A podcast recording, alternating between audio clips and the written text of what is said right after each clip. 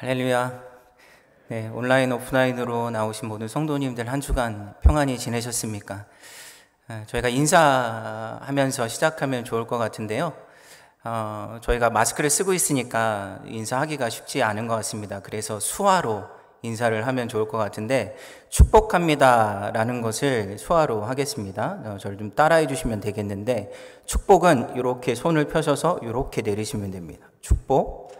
합니다는 손을 이렇게 모으셨다가 올리시면서 피시면 됩니다. 아시겠죠? 우리 한번 해볼까요?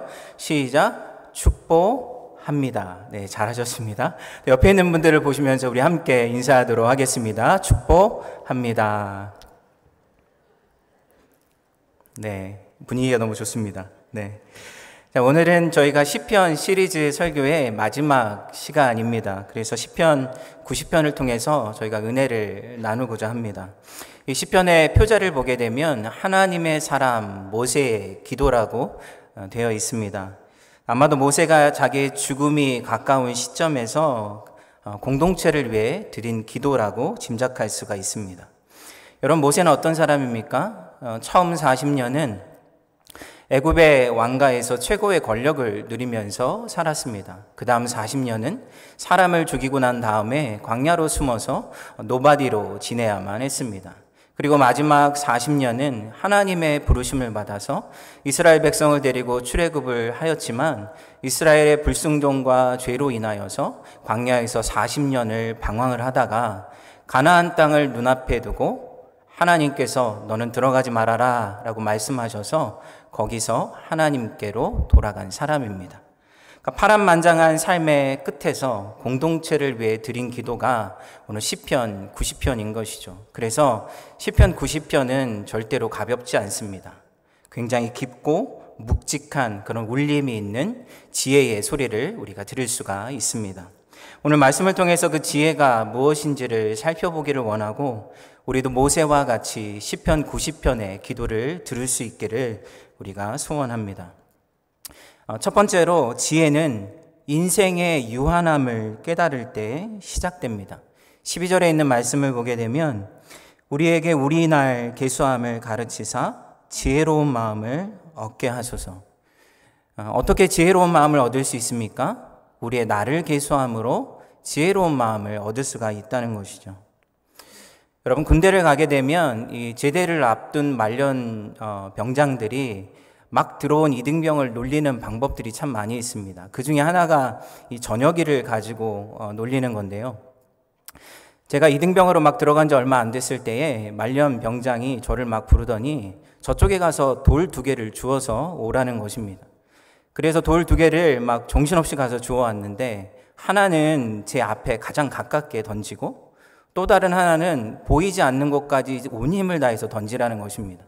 그래서 아무 생각 없이 돌을 하나는 제 앞에 놓고 다른 하나는 저 멀리 온 힘을 다해 던졌습니다. 그리고 나서는 저를 보면서 이게 무슨 의미인지 아느냐고 묻는 것입니다. 여러분 무슨 의미인지 아시겠습니까? 바로 앞에 떨어진 돌은 자기가 제대할 날이고 저 멀리 보이지 않는 돌은 제가 제대할 날이라는 것이죠. 자, 그래서 어, 제대할 날이 안 올 수도 있기 때문에 날짜를 계산하지 말고 그냥 열심히 살으라고 이야기를 한 겁니다. 정말 훌륭한 고참이지 않습니까? 제가 날짜를 계산하면 너무 힘들 것 같아서 아예 싹부터 자르는 그런 좋은 어, 가르침을 준 것이죠. 자, 근데 제가 나중에 그것을 생각을 해보니까 그것이 사람들이 죽음을 대하는 방식과 유사하다는 것을 깨닫게 되었습니다.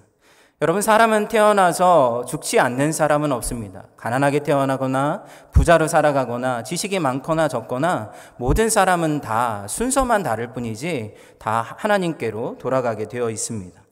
자, 그러면 아무도 부인할 수 없는 인간의 조건이자 현실이라면 우리는 날마다 그것을 기억하고 살아가야 하는 것이 맞는 것 아닐까요? 네, 하지만 사람들은 그 생각을 최대한 뒤로 미루고 살아갑니다.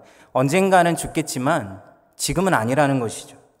오늘날 과학기술이 발달하면서 인간의 수명이 연장되기도 했고, 그리고 오늘날 문화의 특징이 죽음 이후의 삶을 생각하지 않고 현 시대, 지금 이 순간만을 위해서 살아가고 있기 때문에 죽음이라는 것은 무조건 기피하고 도망쳐야 할 대상이 되어버린 것입니다. 그래서 그 생각을 최대한 미루고 미루고 또 미루다가 이제 눈앞에 떨어진 돌처럼 현실이 되었을 때 그때야 비로소 마지못해서 생각을 하게 되는 것이죠. 그런데 그 상황이 되면 여러분 죽음 자체에 압도가 되어버리기 때문에 죽음의 인생에서 하나님이 주신 지혜를 깨닫고 그 지혜의 삶을 살아가는 것은 불가능하게 되는 것입니다. 모세가 우리에게 주는 시편 90편은 그런 잘못된 시각을 고쳐주고 있습니다. 인생의 유한함을 개소하는 것은 죽기 전에 해야 할 일이 아니라 살아있는 모든 순간 동안에 해야 할 일이라는 것이죠. 그렇다면 인생의 유한함을 개소한다는 것은 그것을 통해서 얻게 되는 지혜는 무엇일까요? 삶과 죽음은 모두 하나님의 말씀 안에서 시작되고 끝이 난다는 사실을 아는 것입니다. 여러분 생명이라는 단어를 한자로 보게 되면 생은 살다라는 것을 뜻하는 것이고 명은 명령하다는 것을 뜻미하는 것입니다. 즉 하나님께서 이 세상에서 살라고 명령하셨기 때문에 우리가 살게 되었다는 것이죠.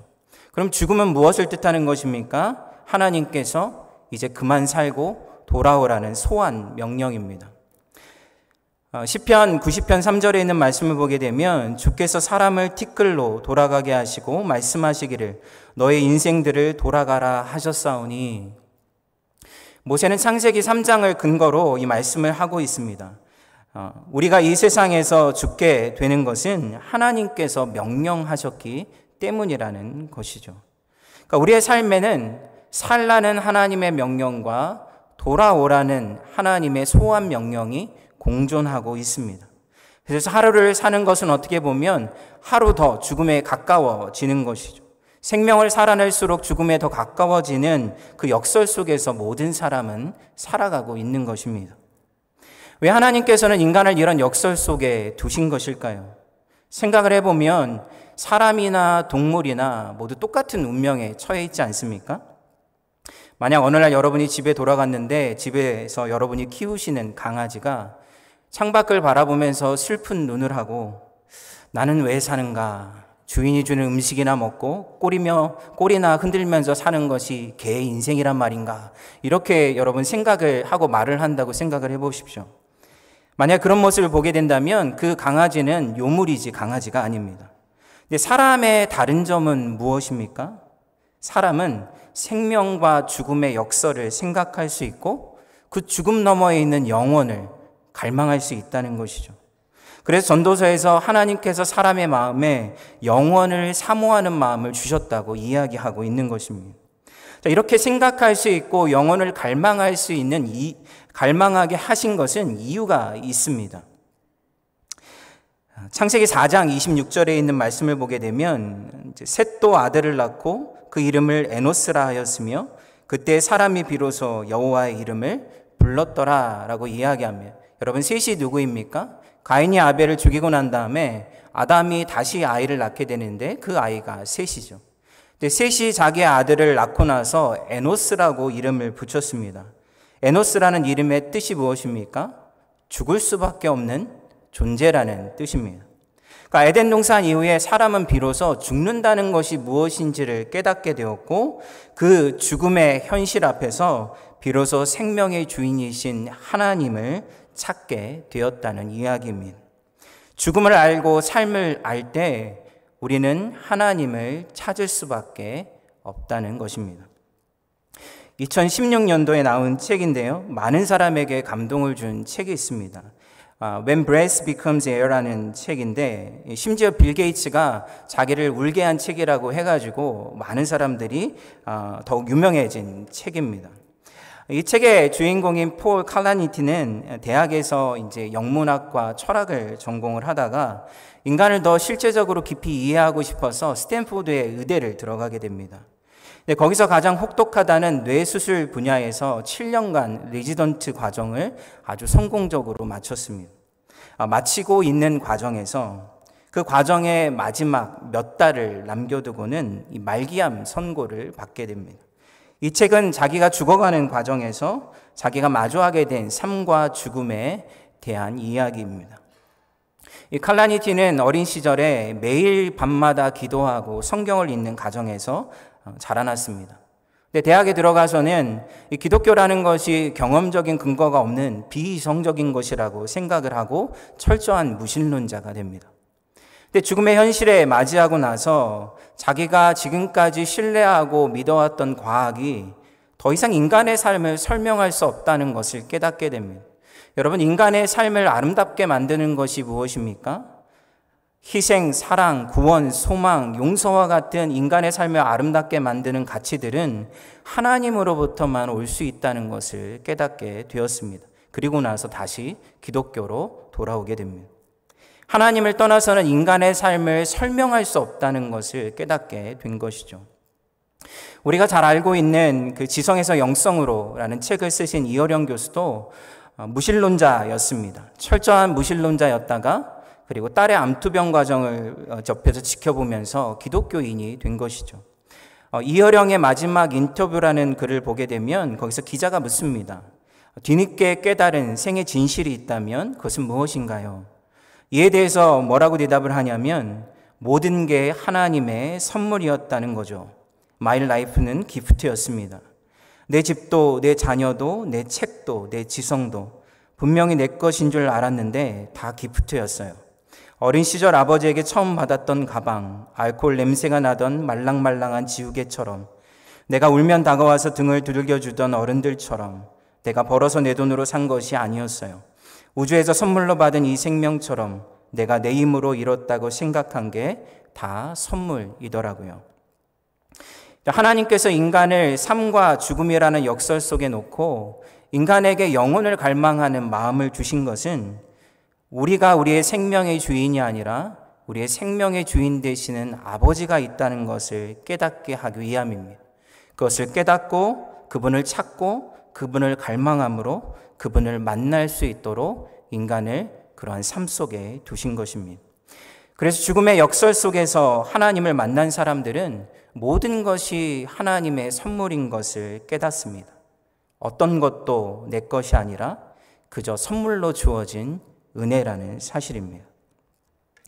두 번째로 우리가 인생의 유한함 속에서 얻게 되는 지혜는 하나님이 우리의 영원한 거처가 되신다는 사실입니다. 1절과 2절에 있는 말씀을 보게 되면 주여 주는 대대에 우리의 거처가 되셨나이다. 산이 생기기 전 땅과 세계도 주께서 조성하시기 전 곧 영원부터 영원까지 주는 하나님이시니이다. 우리의 거처가 되셨다는 것은 우리의 집이 되셨다는 이야기입니다. 그러니까 영원부터 영원까지 계시는 하나님께서 대대의 모든 세대의 사람들의 거할 집이 되셨다고 고백하는 것이죠. 여러분, 집은 어떠한 곳입니까? 제가 중고등부 아이들을 가르칠 때에 학부모 초청 예배를 드리기 위해서 이제 아이들에게 썰베이를 했습니다. 그때 아이들에게 집은 나에게 어떠한 곳인지를 적어달라고 요청을 했습니다. 자, 그랬더니 어떤 아이들은 집은 밥 먹고 잠자는 곳이요. 또 어떤 아이는 따뜻한 공간이요. 또 어떤 아이는 밖에만 나가면 돌아가고 싶은 곳이요. 이렇게 이야기를 했습니다. 근데 어떤 한 아이가 이렇게 대답을 했습니다. 나에게 집이란 똥을 가장 편안하게 쌀 수 있는 곳입니다. 정말 마음에 와닿는 이야기 아닙니까? 여러분 세상 어디에서도 집보다 더 편안하게 볼일을 볼 수 있는 곳은 없습니다. 그러니까 집은 그만큼 편안한 공간이고 쉼과 안식을 누리는 공간이고 미로와 안전과 기쁨과 행복을 주는 공간이기 때문인 것입니다. 여러분 모세의 삶을 보게 되면 이스라엘 백성을 이끌고 가나안 땅에 들어가기까지 광야에서 얼마나 많은 고생을 했는지 모릅니다. 여러분 광야의 길은 어떤 곳입니까? 광야에는 길이 없습니다. 거기에는 아무것도 없고 아무것도 할 수 없습니다. 낮에는 뜨거운 태양을 피해야 하고 밤에는 아주 무서운 추위를 견뎌내야 합니다. 게다가 모래로 된 곳을 걷다 보면 여러분 발가락 사이로 모래가 스며들게 되는데 이 뜨거운 태양 아래 모래가 달궈지게 되면 발가락 사이로 스며드는 모래가 발에 무수히 많은 상처들을 내게 됩니다. 상처난 발로 길을 걷는다는 것이 얼마나 고통스러운 일인지 모릅니다. 게다가 목이 고든 이스라엘 백성은 움직일 때마다 불평과 불만을 터뜨립니다. 툭하면 왜 데려왔냐? 굶겨 죽이려고 데려왔냐? 차라리 애굽으로 돌아가는 것이 낫겠다. 소리를 지르는 백성들과 함께 해야 됐습니다. 인간적으로 보면 광야의 길이 얼마나 끔찍하고 힘든 길입니까? 그런데 모세는 그런 광야의 길을 이렇게 설명하고 있습니다. 신명기 1장 31절을 보게 되면 광야에서도 사람이 자기의 아들을 안는 것 같이 너희 하나님 여호와께서 너희가 걸어온 길에서 너희를 안으사 이곳까지 이르게 하셨느니라. 그러니까 이스라엘의 광야의 길을 힘들고 고통스럽게 걸어온 것 같지만 사실은 하나님의 품 안에 안겨서 왔다는 것입니다. 여러분 하나님의 품 안에 안겨서 왔다는 것은 아무런 고생도 하지 않고 손에 물 한 방울 묻히지 않으면서 편안하게 살았다는 이야기가 아닙니다. 광야의 긴 여정 가운데 그 엄청난 길들을 하나님의 은혜로 통과할 수 있었다는 이야기입니다. 뜨거운 태양과 엄청난 추위를 하나님이 불과 구름 기둥으로 인도하셨습니다. 옷과 신이 헤어지지 않도록 보호하셨고 하늘의 만나와 반석에서 터져나오는 물로써 먹이시고 채우셨습니다. 그리고 성막을 통해서 이스라엘 백성 가운데 임재하셔서 위로하시고 끊임없는 소망의 말씀으로 이끌어 가셨습니다. 이스라엘이 끊임없이 불순종하고 죄 가운데 빠졌을 때에도 하나님은 그 약속을 버리시지 않고 끝까지 신실하게 지키셔서 이스라엘이 마침내 가나안 땅에 들어갈 수 있도록 하신 것입니다. 사람이 자기의 아들을 아는 것 같이 하나님께서 이스라엘을 안으시고 보호하시고 인도하셨다는 이야기입니다. 그래서 모세는 하나님이 그들의 거처가 되셨다고 고백하고 있는 것입니다. 여러분, 우리 모두도 이 세상에서 살아가는 인생의 여정은 광야의 여정과 같습니다. 어떤 사람은 아브라함과 같이 기다림의 여정을 가는 사람도 있고, 어떤 사람은 하갈과 같이 버림받은 광야를 지날 수도 있고, 어떤 사람은 모세처럼 잊혀짐의 광야를, 어떤 사람은 엘리야처럼 영적 침체의 광야를 걸어가기도 합니다. 그러나 모든 사람들은 다 죽음의 광야를 지나가야 합니다.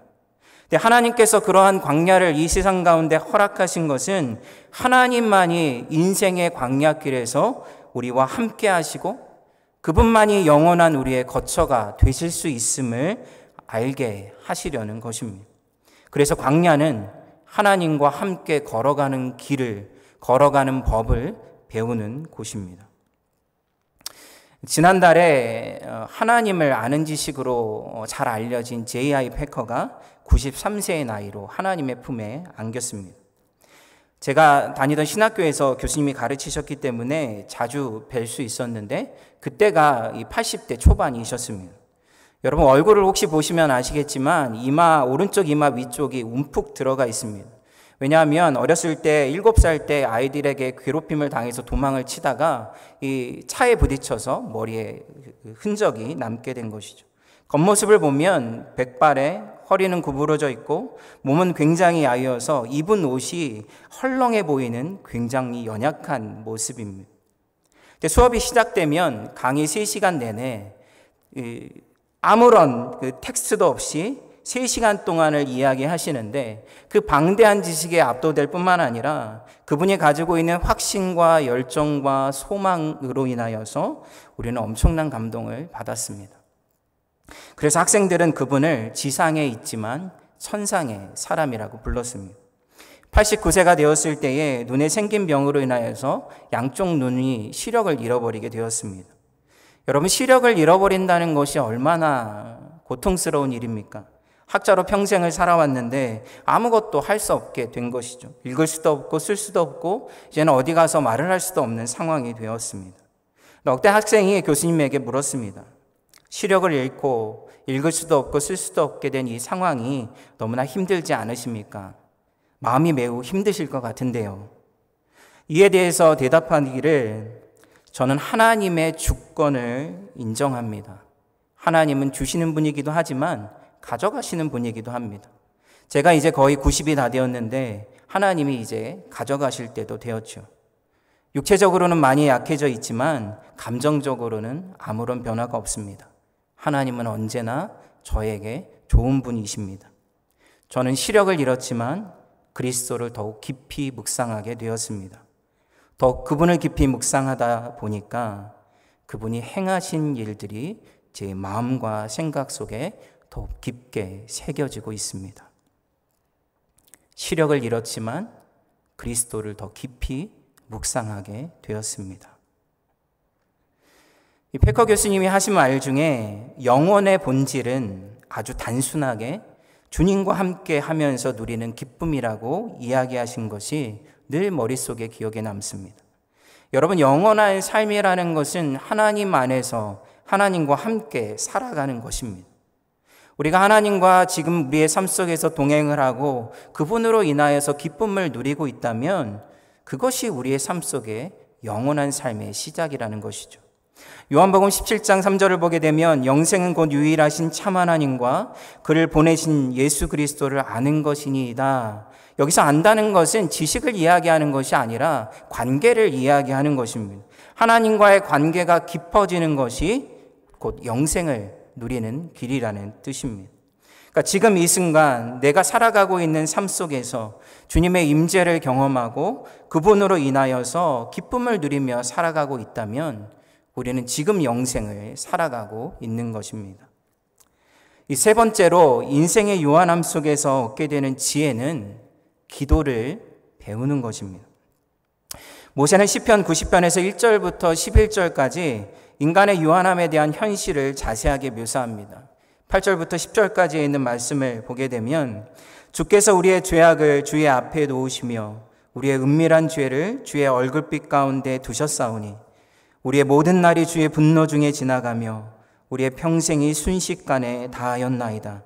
우리의 연수가 70이요 강건함은 80이라도 그 연수의 자랑은 수고와 슬픔뿐이요 신속히 가니 우리가 날아가나이다. 나이가 많이 드신 어르신들에게 지금까지 인생을 돌아보면 어떤 생각이 드십니까? 라고 여쭤보면 거의 모든 분들이 한결같은 대답을 하십니다.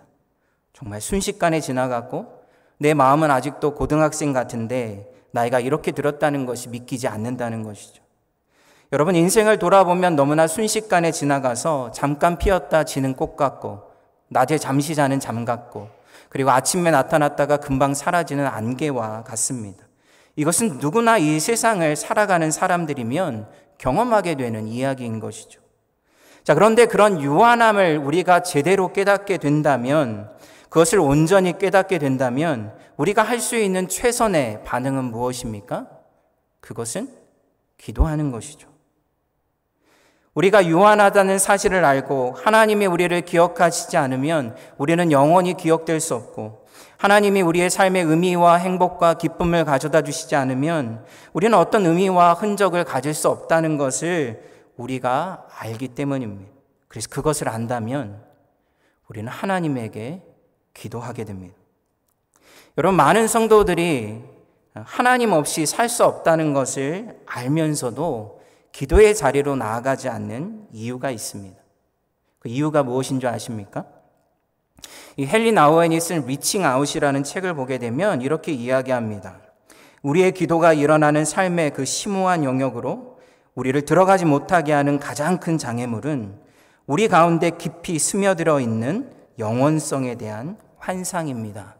그러니까 무슨 말이냐면 우리가 영원히 살지 못하고 죽을 것이라는 것을 말하지만 실제로는 우리가 지금 이 순간이 영원히 지속될 것처럼 생각하고 살아간다는 것이죠. 예를 들어서 우리와 함께하고 있는 가족들은 언젠가 헤어질 것을 압니다. 자, 그런데 그렇게 그것을 알고 있으면 우리의 만남과 시간과 관계를 소중히 여기고 살아야 되는데 실제로 우리의 삶을 보면 우리가 영원히 헤어지지 않을 것처럼 생각하고 행동한다는 것이죠. 그래서 쉽게 불평하고 원망하고 함부로 대하며 살아가기가 쉽다는 겁니다. 우리가 가지고 있는 재물이나 소유나 지식이나 지위도 마찬가지입니다. 그것은 영원하지 않습니다. 언젠가 하나님의 때가 되면 다 사라져 버리고 말 것이지요.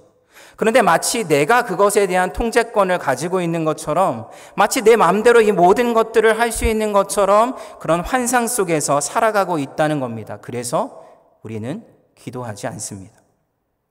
정말 모든 것이 내 것이 아니라 하나님의 것이고 우리의 모든 관계와 만남과 우리의 삶이 하나님이 잠시 우리에게 베풀어 주신 선물인 것을 안다면 어떻게 우리가 그것을 잘 누릴 수 있기 위하여서 기도하지 않을 수 있겠습니까? 모세는 인간의 유한성, 하나님이 홍수처럼 쓸어가 버리시면 이 모든 것이 사라져 버리고 말 인생임을 고백하고 나서 13절에서 17절까지 하나님 앞에 하나님께 드리는 간구로 기도 이 시편을 끝을 맺고 있습니다.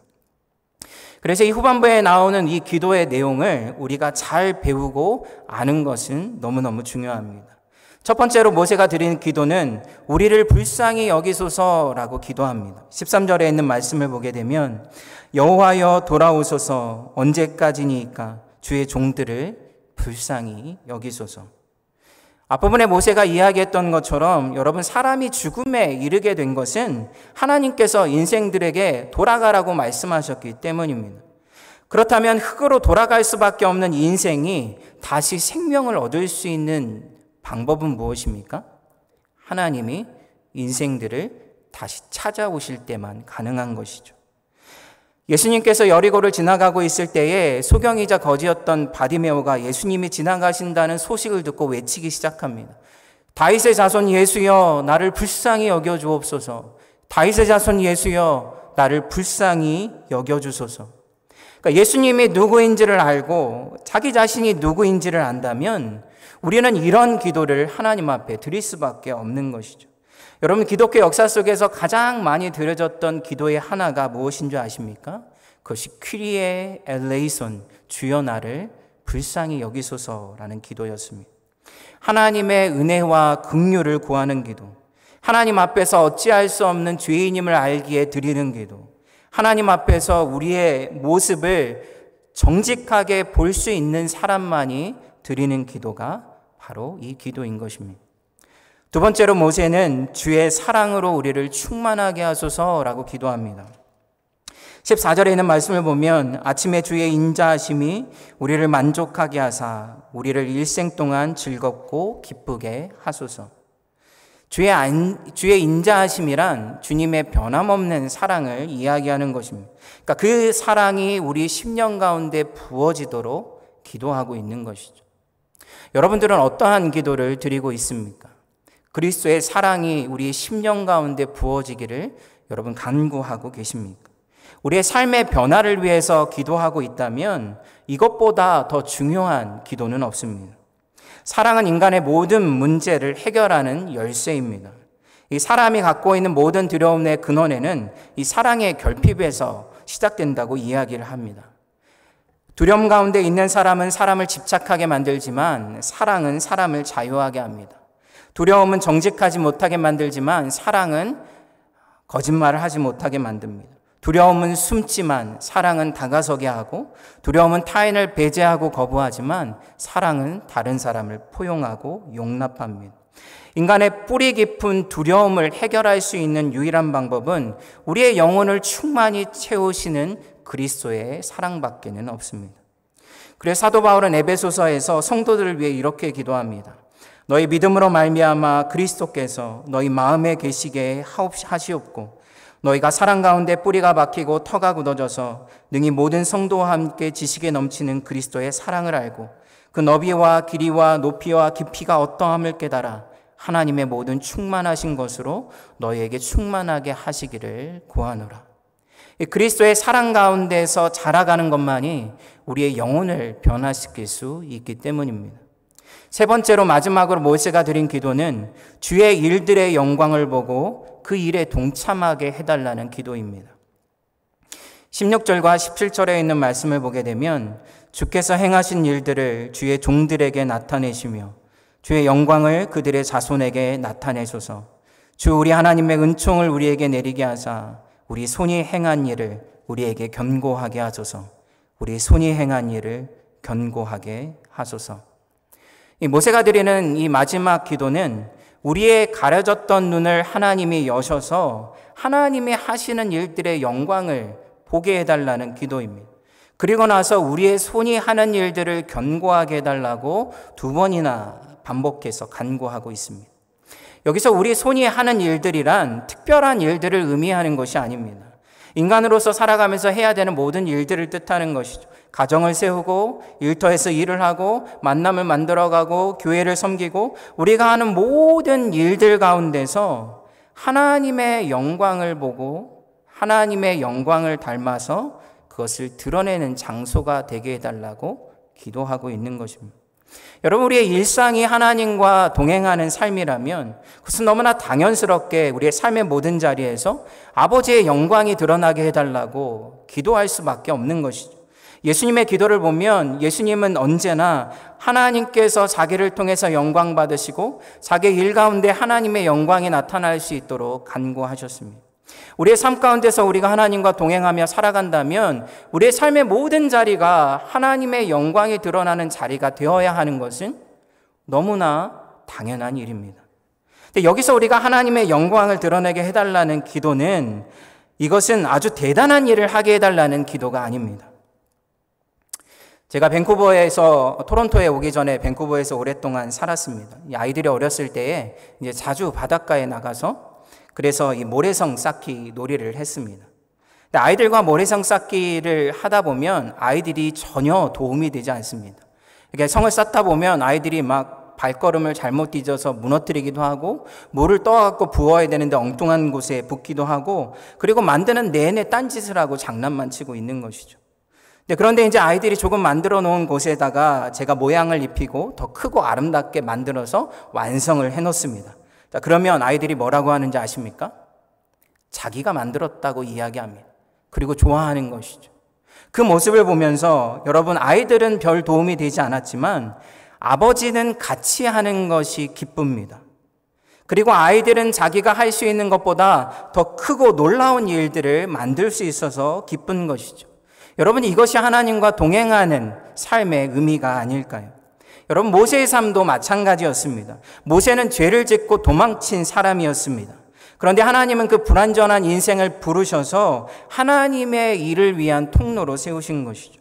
이스라엘을 출애굽시킨 것에서 모세가 한 일은 별로 없습니다. 하나님의 지팡이를 들고 다닌 것 뿐이었습니다. 이스라엘이 끊임없이 불순종 가운데 하나님 앞에서 하나님의 용서와 긍휼을 체험할 수 있었던 것은 모세의 기도가 대단했기 때문이 아닙니다. 모세는 그저 하나님의 마음을 알고 하나님의 마음으로 간구했을 뿐입니다. 하나님께서 광야에서 먹이시고 입히시고 인도하셔서 마침내 가나안 땅에 들어가게 하신 것이죠. 여러분 모세가 죽었을 때 그 나머지 모든 일들을 마무리하신 분도 누구입니까? 하나님이셨던 것이죠. 그래서 모세는 하나님만이 모든 세대에 모든 사람들이 거할 처소가 된다고 고백하신 것입니다. 우리의 손으로 하는 모든 일이 하나님이 세우시는 견고한 일이 되기 위해서는 우리가 하나님과 동행해야 할 뿐만 아니라 하나님께서 그 일들을 사용하시도록 우리는 간구해야 한다는 것입니다. 결론을 내리도록 하겠습니다. 여러분, 인생이 유한하다는 것은 우리 스스로의 힘으로 살 수 없다는 뜻입니다. 이 유한하고 연약한 인생이 하나님 안에 거하고 삶의 모든 자리에서 하나님과 동행하며 살아갈 때 우리는 비로소 충만한 삶을 살아갈 수 있게 되는 것입니다. 우리는 광야와 같은 이 세상에서 하나님과 함께 기도하며 동행하는 법을 배워야 합니다. 매일의 삶 속에서 하나님의 자비를 구해야 하고 주님의 사랑으로 우리의 삶이 충만해지기를 구해야 하며 우리의 손으로 하는 모든 일이 하나님과 함께하는 일이 되도록 간구해야 합니다. 그러면 우리는 영원을 잃어버린 삶을 살아가는 것이 아니라 영원을 지금 이 자리에서 누리는 하나님의 은혜를 누리며 살아갈 수 있게 될 것입니다. 이 시간 함께 같이 기도하도록 하겠습니다. 여러분, 여러분 마음 가운데 갈망하고 있는 것이 무엇입니까? 우리가 갈망하고 있는 것이 우리의 모습이 되고 우리의 영혼이 될 것입니다. 하나님은 인생의 유한함 속에서 아버지를 알고 그 아버지의 은혜와 사랑을 누리고 아버지가 주시는 영원한 삶을 살기를 원하십니다. 이 시간 우리가 함께 기도하실 때에 아버지 우리의 마음을 살피셔서 우리 마음 가운데 세상에 사라져 버릴 것들에 우리의 마음이 빼앗겨 있다면 우리의 마음이 영원을 사모하고 아버지의 사랑 안에 거하는 삶을 추구하게 하여 주옵소서. 그래서 날마다 아버지와 동행함으로 의인의 요동함을 허락치 아니하시는 주님의 손길을 경험하게 하여 주옵소서. 이 시간 함께 같이 기도하며 나아가